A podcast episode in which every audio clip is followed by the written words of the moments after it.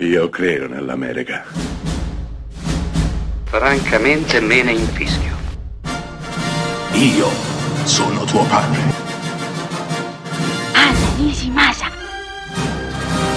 Rimetta a posto la candela. Rosa bella. Guarda questa tazzina. Che bella, è sbeccata. È sbeccata questa tazzina. Questo vaso è incrinato. Rigiriamolo. Tutto sbeccato. Tutto rovinato in questa casa. Tutto rigato, tutto rigato, tutto rotto. Se il padrone di casa sapesse a che ora viene il ladro, non si lascerebbe scassinare la casa.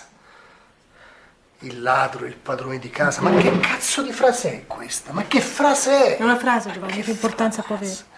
Ma che frase, ma che frase, ma che significa? Ma che frase è? Dai, Giovanni, non importa, no? Questo posacenere, guarda, è sbeccato, nascondiamolo, via.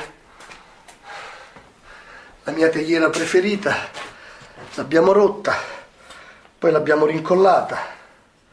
L'abbiamo incollata bene, non si vede niente, eh? Non si vede che è rotta. E invece anche questa...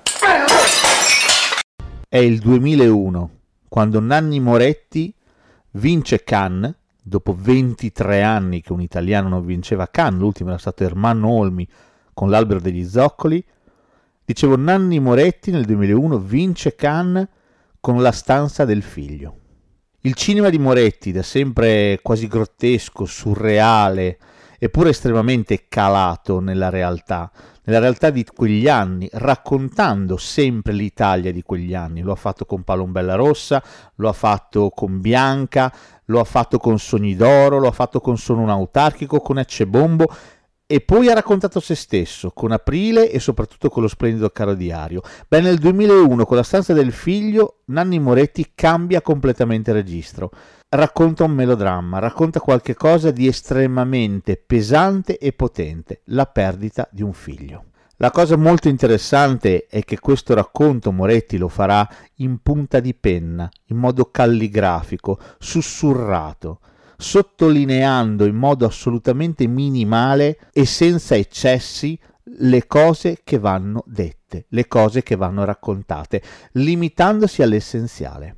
La trama è la più banale del mondo. Una famiglia, madre, padre e due figli, maschio e femmina, subiscono il più fatale dei destini. Il maschio, il ragazzo, morirà per un incidente durante un'immersione. Beh, questo darà il via a una riflessione estremamente profonda, soprattutto da parte del padre, nei confronti della propria vita. Si accorgerà che tutto quello che lo circonda, il rapporto stesso che ha in famiglia con eh, la moglie, con la figlia, è apparentemente perfetto, in realtà è sbeccato, come le tasse, come i piatti che continua a trovare in giro per la casa, sbeccati, rotti, con delle crepe. Beh, si accorgerà che quelle crepe non sono solo crepe, ma sono voragini. Moretti racconta il lutto come separazione.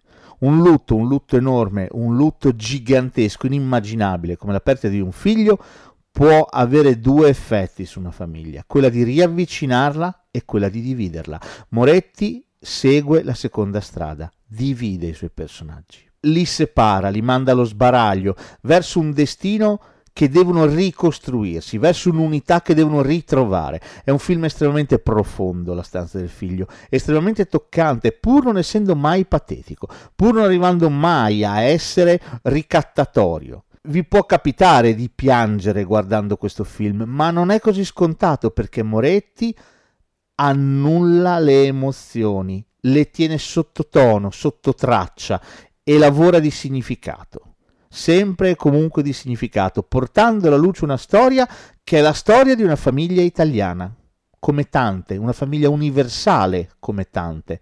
La nostra famiglia, la tua famiglia, la mia famiglia. Moretti parla di noi, intimo, sincero, spietato, lancinante, bellissimo. A far da colonna sonora a questo film c'è una canzone di Caterina Caselli, scritta da Paolo Conte, insieme a te non ci sto più, Moretti l'aveva già utilizzata in bianca, qui la riutilizza in uno dei momenti più sospesi del film, più sognanti. La famiglia unita in macchina ascolta l'autoradio e insieme canta.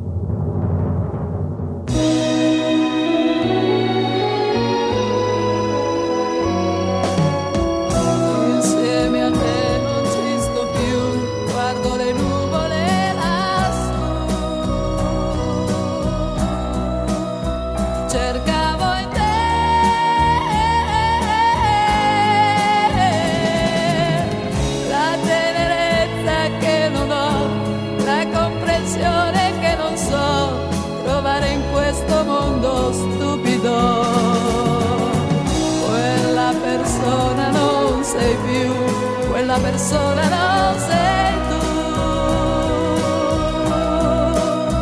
Finisce qua.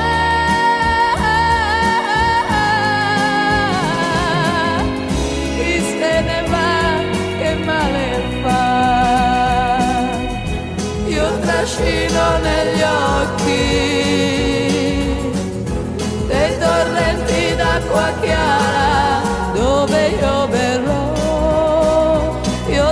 Boschi per me e vallate col sole più caldo di te. Insieme a te non ci sto più, guardo le nuvole lassù. E quando andrò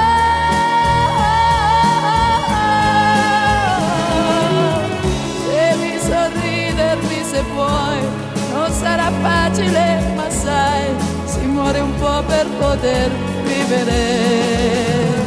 Arrivederci amore, ciao, le